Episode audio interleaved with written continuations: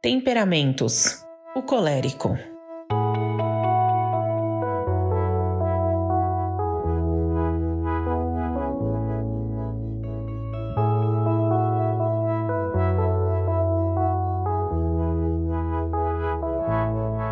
Hoje vamos conhecer o temperamento colérico, cuja liderança é uma das características mais fortes. Quem possui esse temperamento tem muita energia e uma grande facilidade para trabalhar com planejamentos, além de muita força de vontade. O colérico é prático, otimista e a sua mente está sempre fervilhando de ideias, de projetos e de objetivos que ele costuma sim realizar. Ele é extrovertido, assim como sanguíneo, só que menos intenso. Quando você pensa no termo colérico, deve associar com cólera, que é sinônimo de raiva e de irritação. Pois bem, essa é mesmo uma forte característica desse temperamento. E além desse ponto, alguns outros merecem a atenção e o trabalho do Espírito Santo, porque o colérico é autossuficiente, às vezes até solitário, impetuoso, genioso, agressivo, ele tem uma tendência à aspereza e até beira a crueldade algumas vezes, é sarcástico e tem dificuldade de executar trabalhos minuciosos e precisos. Geralmente são bons diretores de empresa, bons construtores, soldados, políticos, administradores e generais. Ou seja, muitas coisas relacionadas à liderança.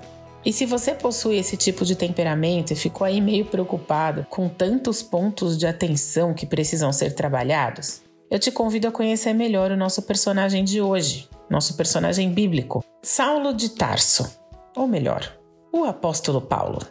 A transformação que o Espírito Santo operou na vida de Paulo foi tão grande que até o nome dele mudou. Saulo de Tarso era cruel, um perseguidor dos cristãos e da igreja em Jerusalém, como nós podemos ler lá no livro de Atos. Ele participou do apedrejamento de Estevão, que foi o primeiro mártir cristão. Ele era um grande líder, zeloso e ativo, mas ele também era zangado, hostil, amargurado. Após a sua conversão e a transformação operada pelo Espírito Santo, Paulo foi usado de uma forma poderosa para o crescimento da igreja. Aquele perseguidor ferrenho se transformou em um propagador do Evangelho, mantendo a mesma potência que ele tinha de trabalho.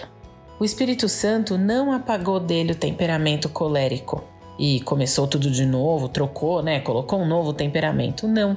Ele reorientou as forças próprias desse temperamento para a glória de Deus. Um colérico não faz nada por fazer, como um sanguíneo, né? Que às vezes faz só porque, porque precisa fazer alguma coisa. O colérico faz com uma razão, com um propósito. E por isso ele persiste até o final, até chegar no alvo, ele é super obstinado. Isso nos leva a esse outro traço muito forte do temperamento de Paulo, que era a autodisciplina, a qual ele sabia que começava na mente.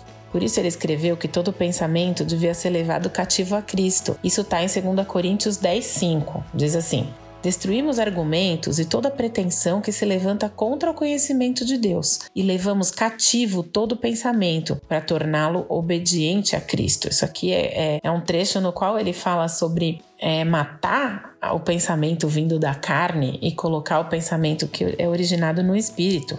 A força de vontade e a obstinação de um colérico merecem atenção, porque a persistência é admirável quando guiada pelo Espírito Santo. Porém, ela pode levar o colérico para longe da vontade de Deus se for guiada apenas pela sua própria vontade e seu temperamento. Lembra da autossuficiência? Pois é.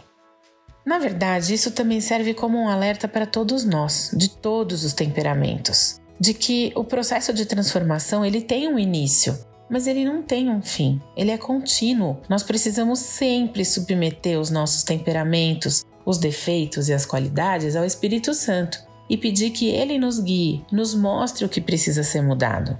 Quanto mais conectados estivermos com a palavra e a vontade de Deus, mais as nossas forças serão usadas para a glória do Senhor. A gente não vai ter tempo para explorar e detalhar todas as transformações que o Espírito Santo operou na vida de Paulo, mas uma delas merece destaque. Paulo era um colérico cheio de amor. E essa característica é completamente avessa a esse temperamento. O colérico desconhece a compaixão, o amor, a amabilidade. Mas, como cristãos, seguidores de Cristo, o amor deve permear as nossas atitudes, as nossas palavras e as nossas relações. Ou seja, o exemplo de Paulo nos mostra que Deus pode colocar um coração de carne onde antes havia um coração de pedra, até mesmo na vida de um colérico. Basta abrir espaço para essa transformação tão poderosa.